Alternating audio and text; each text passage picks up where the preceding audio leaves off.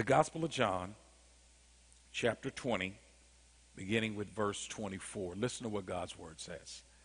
Now, Thomas, also known as Didymus, one of the twelve, was not with the disciples when Jesus came. So the other disciples told him, We have seen the Lord. But he said to them, Unless I see the nail marks in his hands and put my finger where the nails were and put my hand into his side, I will not believe. A week later, his disciples were in the house again, and Thomas was with them. Though the doors were locked, Jesus came and stood among them and said, Peace be with you. Then he said to Thomas, Put your finger here. See my hands. Reach out your hand and put it into my side. Stop doubting and believe. Thomas said to him, My Lord and my God. Then Jesus told him, Because you have seen me, you have believed. Blessed are those who have not seen and yet have believed. In verse 27, Jesus closes that verse out by saying, Stop doubting and believe. I want to talk about You Can't Make Me Doubt Him. That's one of the songs we used to sing in my childhood church when I was a youngster. You can't make me doubt him because I know too much about him. That is why I love him so, because he's so real to me. You can't make me doubt him. Dan Orlovsky uh, is an NFL analyst now. Well, he played in the NFL for 13 years. He played quarterback for Detroit and for the Indianapolis Colts. And so now Dan is an analyst for ESPN. And in 2019, in January, the Indianapolis Colts was playing a wild card playoff game against the Tennessee Titans, and they won the game handedly. And of course, they won that game not just because of the good luck on the Indianapolis Colts, but because of the Indianapolis Colts defense. And Dan says about the Indianapolis Colts defense at that time, he said that he said that they the Indianapolis Colts defense are so good because they are great liars. He said it as a compliment. He wasn't trying to degrade them. It was a compliment. He said the Indianapolis Colts defense are great liars. What he was saying is that the Indianapolis Colts defense will set up a scheme, and then when the ball is snapped, then they move to another scheme. They'll set up and make the opposing team and the opposing quarterback think that they're in a man to man defense. And then the opposing quarterback will have a wide receiver uh, go into motion and a defender for the Colts will go with him. And then the, the opposing quarterback will have a running back go into motion right after that. Another defender for the Colts will go with him. That's a sign that this is man to man. And then when the ball is snapped, those players of the defense stop running man to man with them. And then they just key in on the quarterback. Now, this is an indication that they're in a zone. They lied. They made them think they were in man to man, ended up in a zone. Now they bring in pressure on the quarterback. Quarterback hits, quarterback, uh, uh, they just pulling him down. And, and here's what Dan says the reason why they're so successful, because they're great liars. Then he went on to say that most people think that if you're going to defeat a quarterback, it's because of the hits. If you just keep hitting him, you'll defeat a quarter. He said, No, that's not how you defeat a quarterback. And he played 13 seasons in the NFL. And he says the way you defeat a quarterback is by making him doubt. And if you can get him to doubt the schemes and doubt the play and doubt the call, then you have a great chance of getting the victory over that quarterback. Here's what the Bible says about the devil that the devil is the father of lies. And as the father of lies, even as God seeks to develop us through the truth, you shall know the truth, and the truth shall set you free. God seeks to develop us through the truth, while the devil seeks to defeat us and destroy us through lies. Because the enemy is trying to get us to doubt and to doubt God. We're not worried about the hits. We've taken hits before. The coronavirus is not our first hit. We've been hit before. Emphysema had a hit on us. Uh, smallpox had a hit on us. H1N1, that hit us. We've been hit before. It's not the hits that's taken us out. AIDS, HIV hit, hit on us. Matter of fact, those of us of color living in America, we know how to take hits. We were hit with slavery and, and hit with lynchings and, and hit with racism and hit with Jim Crow laws. Uh, we, we know how to take hits. It's not the hits that defeat us, it's the doubt. When we start doubting Jesus and doubting God and doubting His Word and doubting the move of God and the things of God, that's when defeat comes in on our lives. The Gospel of Mark, Mark was in chapter 5, he was telling us about Jesus Christ when, of course, Jesus started his earthly ministry when he was 30 years old. And Jesus was a national preacher. He went all over Israel. He was healing the sick, raising the dead, giving sight to the blind, turning water into wine, feeding crowds off two pieces of fish and five biscuits. I mean, Jesus was working miracles everywhere he went. Then he went, and Marcus says he went back home. He went back to Nazareth where he spent much of his childhood. And when he went back to Nazareth, he began to preach and teach, and people in Nazareth was amazed at his wisdom and power and authority in preaching and teaching. And then Mark says this that Jesus could not perform any miracles in Nazareth except healing a few sick people. Wait a minute. He could not perform miracles except a few people sick being healed? Well, if he could not do it, we know it wasn't about the power of Jesus. He's demonstrated that power all over the nation, healing the sick, giving sight to the blind. He was performing miracles all the time. It's not his power. Mark told us what the reason was. Because the people in Nazareth did not believe. And because of their doubt, they missed out on miracles. Because of their doubt, they missed out on the move of God. And it's not just in Nazareth in the first century, but it's in our time in the 21st century and in many of our communities where we doubt Jesus. And it is that doubt that's going to keep us from the move of God and the miracles of God in our life. The passage of scripture that I read to you in John chapter 20, uh, this is after Jesus has died on the cross, God raised him from the dead.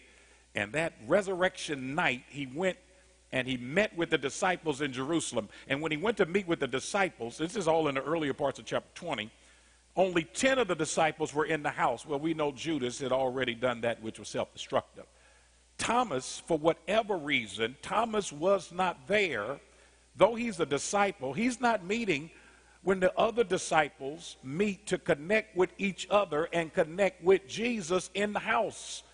He wasn't there. And Jesus shows up. And when Jesus shows up in verse 19, it says that he showed up and he's there and they see Jesus and they hear Jesus and they experience the resurrected Christ. But Thomas missed out on it because for whatever reason, even though he was a disciple, when the other disciples came to connect with each other and connect with Christ in the house, he wasn't there. And so after that experience, they went and found Thomas. He was called the twin. And, and when they found twin, they told him, man, Jesus is alive. He's raised. He's risen from the dead, just like he said. The women were right. Jesus is resurrected from the dead. And here's what Thomas told them. I won't believe it. And the only way, I don't care what y'all say, I don't care how y'all testify, I don't care what story you tell, I'm not going to believe it until I can take my finger and stick it in the hole in Jesus' hand from the nails when he was nailed to the cross. And stick my hand in the hole in his side where that Roman soldier stuck him with that spear in his side. Until I can do that, I don't care what y'all say, I won't believe. Won't believe? No, because he wouldn't show up when the other disciples were meeting with Jesus in the house and with each other. So he didn't see what they saw. He didn't hear what they heard. He didn't experience what they experienced with Jesus. But now here he is in doubt. And it's not just the twin in John 20, it's some of us now that we just won't believe what Jesus says we won't accept the truth of the Word of God, that truth that develops us. And we miss out on it. We miss out on the blessings. We miss out on deliverance. We miss out on miracles because we're doubting. Mel Gibson, I believe it was in 2004 when the movie The Passion of Christ came out. Mel Gibson was the director of the movie. He put it together. I heard him uh, when he was promoting the movie. He would go on talk shows and promote The Passion of Christ, the movie. And he said, Listen, I've accepted Jesus as my personal Savior. I believe in his death, burial, and resurrection. And the Lord told me to put this movie together of the suffering and the passion of Jesus Christ. And he said that I went to different producers and I kept trying to get them to invest in the passion of Christ. And Mel Gibson said, Not one producer would invest in the passion of Christ. And then he said, But the Lord told me to do it. And since God told me to do it, I put my own money up. Since no one would invest in it, I put up my own money. He said, I put up $25 million of my own money. And by now, we know those numbers from the box office more than 360 million that, uh, that came in in the United States almost $700 million that came in from the Passion of Christ globally. And by the time the DVDs came out and everything else to go with movies, more than a $1 billion with a B, $1 billion return on a $25 million investment in the Passion of Christ. Can you imagine being one of those producers that had an opportunity to invest in the Passion of Christ and wouldn't do it? and now you find out there was a billion dollar return on a $25 million investment. And the reason why they didn't invest in the Passion of Christ, because they didn't think Jesus was able. They didn't think Jesus could do it. And every week, Christian leaders across our nation and world seek to get us to invest in the things of God, in the passion of Christ, in the kingdom of God. And some of us just refuse. And the reason we refuse is because we don't believe Jesus is able. We don't believe that Jesus can do it. But thank God there is that remnant. Thank God that there are those who bring their tithe, bring their offering, they're very generous, and invest in the things of God because you know He's able. That when you give, He'll give back to you good measures, pressed down, shaken together. He'll make it run over. He can do exceedingly abundantly above all you could ask, think, or imagine that is all tied in to believing that he's able. That doubt is what leads us to defeat. And I couldn't help but wonder how could Thomas, who walked with Jesus for three years, he's a handpicked disciple, what would bring him to doubt? What would bring him to tell other disciples, I don't care what y'all say, I'm not going to believe? Maybe it was all that difficulty he was going through. And we know the difficulty in the first century. He's a Hebrew, and the Hebrew people were under oppression and suppression and depression by the Roman government. And when you have to face oppression every day, man, that difficulty, if you're not careful, can lead you to doubt. And if that were not bad enough, the difficulty of having Jesus wasn't just in his head the Messiah to him, but that was a friend of his. They had walked together for more almost three and a half years. And now to see him crucified, to see him going to prison, to see him wrongly accused and lied on and beaten down like that, all of that difficulty became so heavy on Thomas until he started doubting. And if you and I are not careful, the pain, the problems, the issues, the challenges, and then he had a loved one that died, somebody close to him that died. Man, that kind of stuff, if you're not careful, will lead you to doubt. And and I believe the reason why he was doubting is because that some of that theology in the first century, that school of thought, that school of theology that some of them were adhering to, man, it just wasn't, it just wasn't right. The, the, here's, here's what many in Israel in the first century believed. They believed that if you sinned, you would suffer, and if you're suffering, you're suffering because of sin. And that's why it was hard for him to believe Jesus was Messiah. How can I believe that when he's suffering? Because if you sin, you suffer. And if you're suffering, you're suffering because of sin. He's thinking Jesus can't be the Christ because he died on the cross. And I wish somebody could have told Thomas, you only listening to half a truth. And my mother told me half a truth is still a lie. Half a truth, yeah. If you sin, you will suffer. That is true. The wages of sin is death. Whenever anybody sins, suffering is going to come. But the lie part is just because you're suffering doesn't mean you're suffering because of sin. You can be the holiest person in the world and still suffer. Y'all, the Bible says it rains on the just as well as the unjust. Jesus was tempted in all points as we are, and he never sinned, but yet he still suffered. And it's that messed up doctrine, along with the difficulties he was facing, that led him to doubt. That's why you got to be careful where you get your doctrine from. And then, of course, his doubt, I believe, was tied into disappointment. When he saw Jesus die on that cross, he was so disappointed. When he, but many of the disciples, when they believed Jesus was the Christ, the Messiah, the anointed one, they thought that Jesus was coming as the Messiah to overthrow the Roman government and their oppression and to restore Israel and to raise Israel up as an earthly uh, a kingdom on this earth. And that's why Jesus had to keep telling my kingdom is not of this world. And then when they saw Jesus die on the cross, Thomas was thinking, there's our hope. There's our hope of Jesus turning this thing around and overthrowing the Roman government and establishing this kingdom. And he was so greatly disappointed that Jesus didn't do it the way he thought he should. Now, let me ask you a question. Have you ever been disappointed in Jesus? That when you go through suffering and pain or job loss or cut in pay or issues in your family or sickness or have a loved one or somebody close to you die or loss of a job, and in that pain, you're thinking, I thought I had it better with Jesus than this. I thought God and I were closer than this. Why would God let this happen to me? And that disappointment, if you're not careful, the twin shows us, Thomas shows us, it could lead to doubt. And then in the midst of all of that, the text says that while they're telling Peter, telling Thomas about the resurrected Christ, Thomas says, I'm not going to believe it. And then one week later, they meet again. And this time, when the disciples meet, Thomas is with them. Here come the disciples. They're meeting in the house again. And then it says, and Jesus showed up inside the house. Oh, I love that because I want you to understand there is no doubt that Jesus will show up. Even when we don't get it right in our head and in our heart, He still shows up, even in our difficulty, even in our disappointment, even in our depression and suppression, even in our pain. Jesus showed up. There is no doubt that He will show up. That's my word to you today.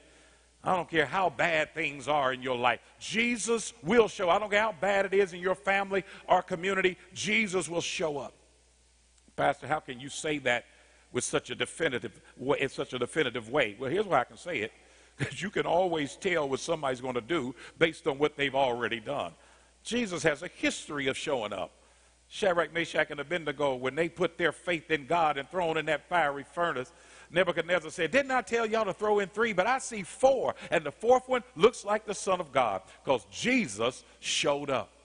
When Daniel was in that lion's den, who had trusted in God and prayed to God despite being thrown into the lion's den with that stone in front of that den, all night he was there.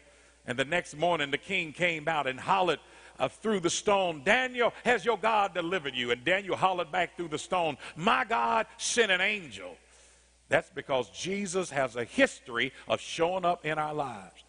When Paul and Silas had been preaching in Philippi and spreading the kingdom of God, they were thrown into prison.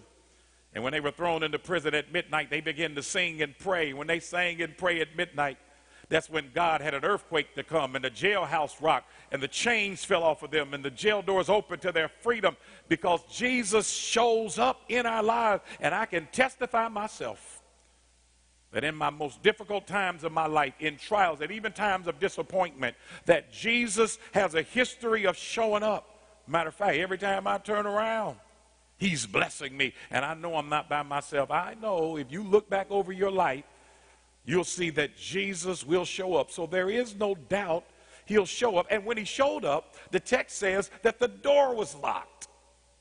And even though the door was locked, he didn't need them to open the door. He just said he got in on the other side of a locked door. And I believe that, that John puts this in here as he writes this as led by the Spirit of God to help you and I to understand locked doors don't bother Jesus. Jesus knows how to get in on the other side of a locked door. Because I know that some of us have been locked out socially and we've been locked out politically and we've been locked out economically and some even been locked out relationally. But I want to encourage you locked doors don't bother Jesus. The Bible teaches us that Jesus can open doors that no man can close. And Big Mama said he can close doors that can't no man open. Y'all, Jesus will show up. But wait a minute, something else this text teaches us. That's why You can't make me doubt it. Because not only does he show up, but then he spoke up. There is no doubt that Jesus will speak up. He doesn't just show up, but he speaks to our situation. Matter of fact, a week prior to this, when Thomas wasn't there, when Jesus showed up, he showed up and said, Peace be unto you. And then he started talking about uh, that, that I, the purpose that he has. Even as the Father sent me, now I'm sending you. He gives them an assignment. He spoke purpose into their life. And he said, And I give to you un, unto you the Holy Spirit. He gave them the power and the comfort and the strength of the Holy Spirit. He spoke that into their life. And then Jesus says that I'm forgiving you, and you got to forgive others, even as I'm forgiving you. And I'm so glad that even in difficult times and hardships, that the Lord speaks to us. And one week later, now Thomas is there with the other disciples in the house and now he's witnessing Jesus. And when Jesus showed up, Jesus said, Peace be unto you. I know you got difficulties. I know you've been disappointed. I know you've been oppressed and suppressed. I know life has been hard for you. But then he said, Peace be unto you. You know, that Christ doesn't have to remove confusion and chaos to give you peace. He'll give you peace in the midst of your storm. He'll give you peace in the midst of your sorrow. He'll give you peace that surpasses all human understanding. He'll give you perfect peace if your mind is stayed on Jesus. And he spoke that peace. And that's what I want you to understand that the Lord is speaking right now. He's, he's there's no doubt the Lord has shown up. And there's no doubt he's speaking. And sometimes he speaks through visions and dreams. And sometimes he speaks through other people. He'll speak through your minister, your pastor, your parents, your, your friends, your co-workers, and he'll speak a word to you, even in the difficulties that you face. Sometimes he speaks to us through his Holy Spirit, and his Holy Spirit will reveal some things. Sometimes he speaks to us through situations and circumstances. And then, of course, he speaks to us through his word. Jesus, there's no doubt he's speaking. And we need to listen to his word. That's why when I pray to God, I say, God, hide your word in my heart that I might not sin against you. That's why I seek to meditate on the word of God day and night. Because when you meditate on the word of God day and night, you're going to be like a tree planted by the rivers of water that bring forth your fruit in your season. And your leaf also shall not wither, and whatsoever you do shall prosper when you meditate on what he speaks to you through his word. You got to keep listening to his voice. Heaven and earth will pass away before one jot or tittle of God's word. God's word is like a lamp to our feet, it's like a light to our pathway. There's no doubt that Jesus will show up. There's no doubt Jesus will speak up. And then finally, there's no doubt that Jesus showed his scars. Jesus got in on the other side of that locked door, and Jesus says, Peace be unto you. And then he said to Thomas, Come and take your finger and stick it in the hole in my hand that's been left by the nails when I was nailed to the cross. And Thomas, come and take your hand and stick it in the hole in my side when the Roman soldier stuck that spear in my side when I was dying on the cross for your sins. And Thomas says, if, if that's not enough, I'm sure Jesus would have got around to, and I'll take my shoes off if that's necessary, where the spikes have gone through my feet, if you need to stick your finger in that hole as well. Because Jesus says, I know what you've been thinking. I know what you've been saying. I know your doubts. And your doubt was no matter what other disciples say, no matter what people who've experienced me and heard me and spent time with me say to you, no matter what testimony they have, you refuse to believe. And so now take your hand and stick it in the hole in my side, your finger in the hole in my hand. And then Jesus said this to Thomas Stop doubting and start believing. That's the word to you and I. Thomas' response was, My Lord and my God. Now, I don't know if he stuck his finger in the hole in his hand or his hand in the hole in his head. The text doesn't say that. But it does say, when he saw those scars of Jesus, he said, My Lord and my God. Because Jesus came and showed his scars. That is so significant. I, I'm born and raised in the church. I was in church before I even knew I was in church. My mother made us go to church and all that kind of stuff. And when I gave my life to Christ at, at 13, I never left the church. I'm not saying I never made mistakes. You have people leave the church and turn their back on the church and then come back. Left. I never left. I'm not saying I never sinned, but I never left the church. I'm born and raised in the church. I've stayed with the church. Here's one thing I learned about the church, and I travel all over this nation. Church folk don't like to show their scars. For whatever reason, we like to hide our scars. I think we hide our scars because of that messed up doctrine I talked about, where people don't believe you're a child of God because of your scars. They'll say things like, you can't really be a child of God because God wouldn't let you go through that suffering. God wouldn't let you go through that pain. God wouldn't let you go through all of that if you were really his child. And so we hide our scars because we don't want people to think I'm not his child. And then when young believers, people young in the faith, they never see our scars. And then when they go through trials and troubles and hurts and pains and crisis, they think something's wrong with their faith. Maybe my faith is not right because look at all these hurts and pains that I know. That's not what it is. It's just that we haven't shown you our scars because we didn't want you to think we were not children of God. Y'all, the fact that you have scars and you survive and thrive, that doesn't mean you're not God's child. Actually, that kind of proves you are God's child. That's why Jesus showed his scars. Jesus said, Thomas, look at the holes in my hand, look at the hole in my side. Jesus showed the scars. This didn't disprove that he was the Son of God. It actually proved he was the Son of God. Jesus is saying, Who could have gone through what I've gone through? Who could have gone through the suffering? through the denial, through the betrayal, through being beaten and locked up for something I shouldn't have been locked up for? Who could have been nailed to the cross like I was and spikes in my feet? Who could have been taunted and teased like that and died on the cross and crucified? And then three days later, I came back from that. I was raised from that. I must be God's child. Who I must be the son of God to be able to bounce back from all of that. Y'all, your scars do not disprove that you're God's child. Your scars prove you are God's child. Other people went through the same difficulties, the same disappointments, the same divorce, the same economic downturn, the same sickness, the same disease you went through, same issue in your family. And they went and jumped off a bridge. They slipped their wrists. They turned their back on Christ and the church. They turned to drugs and alcohol. And you went through it and here you are still connecting with Christ and His church. Here you are still praising God. Here you are still trusting God, still believing in Him.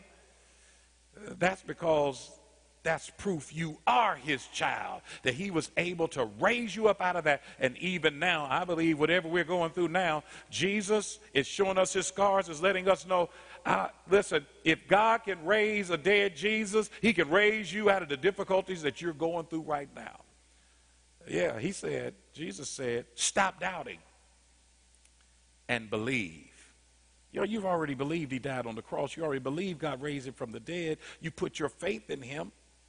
Well, don't doubt him now. Jesus said, stop doubting. I grew up in Arlington Woods in Indianapolis, Indiana, 46218. And when I was a youngster, one of the, the, the phrases we used to use was no doubt. That's what we would say. No doubt. It was a statement of affirmation and confirmation. No doubt. So somebody would say, you know, Walter Payton is one of the greatest running backs in the history of the NFL. And then we would say, no doubt. That's a statement of affirmation. We'd say Julius Erving, Dr. J has to be one of the most athletic and greatest uh, basketball players ever in the NBA. We say, no doubt. That's affirmation, confirmation. Yes, he is. No doubt. It's Hank Aaron. Oh, my goodness to be able to do what he did for so long and hit so many home runs, man, Hank Aaron has got to be one of the greatest players in Major League Baseball ever. And we say, no doubt. That's affirmation and confirmation. And that's what Jesus is saying now, no doubt. And that's what I want you to do. Have affirmation and confirmation about the things of God. So when somebody, you hear somebody saying, Jesus died on the cross for our sins, you say, no doubt. God raised Jesus from the dead, you respond, no doubt that God shall supply all your needs according to his riches in glory, no doubt. Whosoever shall call upon the name of the Lord shall be saved, no doubt. no weapon that is formed against you shall be able to prosper. No doubt, nothing shall separate you from the love of God. No doubt. Jesus said, Stop doubting, keep believing. It is your faith that's, you got to take a leap of faith. Somebody has suggested it is reason that gets you to the edge of the cliff, it's faith that gets you over. Stop doubting, start believing, have enough faith to trust in Jesus. That reason gets you to the edge of the cliff. Faith gets you over. Thomas said, My Lord and my God. Jesus said, You believe because you see. Jesus said, But blessed are those who have not seen and still believe. I know that includes you and I. He's, Jesus says that some people only believe because they see. But blessed are you because you haven't seen, but you still believe. You don't see how we're going to get through this mess, but you still believe. You don't see how it's going to work out. You don't see when it's going to end. You don't see how you can get back on top. But even though you don't see, you still believe.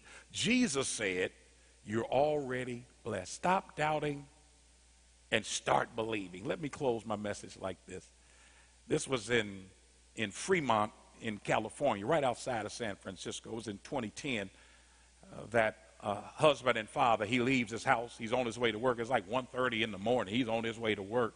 His wife is in the third trimester of her pregnancy, and she goes into labor, and her water breaks. And she's got an eight-year-old son at home and an 11-year-old daughter at home, and she's trying not to cause them to be afraid. So she's in the bathroom in labor, getting ready to deliver this baby. For I don't know how it happened, but her 11-year-old daughter realized what was going on. And her 11 year old daughter sees what's happening with her mother getting ready to deliver. An 11 year old called 911, got in touch with the authorities, and began to do everything the authorities told her to do. They told her to get some hot water. She did that. The authorities told her to go get some clean towels. She did that. To go get a shoestring. She did everything she, the 11 year old heard the authorities say. She did it. And then she helped her mom to deliver the baby. And after delivering the baby, the authority said, All right, then use the towel to clean the baby off. And then take that shoestring and tie off the umbilical cord six inches from the baby. And she did that. And that's when the paramedics, the EMTs, start knocking at the door. Well, the 11 year old girl had already delivered the baby. That's an amazing story to me. 11 years old and had the wherewithal to see her mom in trouble and get in touch with authorities and do everything the authorities said hot water, towels, uh, tying off the umbilical cord, the shoestring, everything they said. And they, she helped her mom with that delivery. And the story will make a lot of sense to you when I tell you what the little girl's name is. the 11 year old girl's name is Faith. And when Faith saw the mother in trouble, Faith got in touch with the authorities and faith began to do everything the authorities said to do. And because faith stepped in and faith did everything that the authorities said to do, that's how the delivery came. That's my word to you today. Yes, we go we have issues. Yes, we have troubles. Yes, things show up in our lives. But the good news is when you got faith, you can get in touch with God. And your faith will move based on the authority of God Himself and help bring deliverance to your life. And let me help you understand something too. That woman didn't just get faith, she's had, she's had faith for 11 years. Faith has been in that home 11 years. She loved faith. She fed faith. She nurtured faith. She embraced faith. And when she did all that with faith for 11 years, when she needed faith, that's when faith stepped in and brought deliverance. Y'all, you already got faith. Now stop doubting. Keep believing.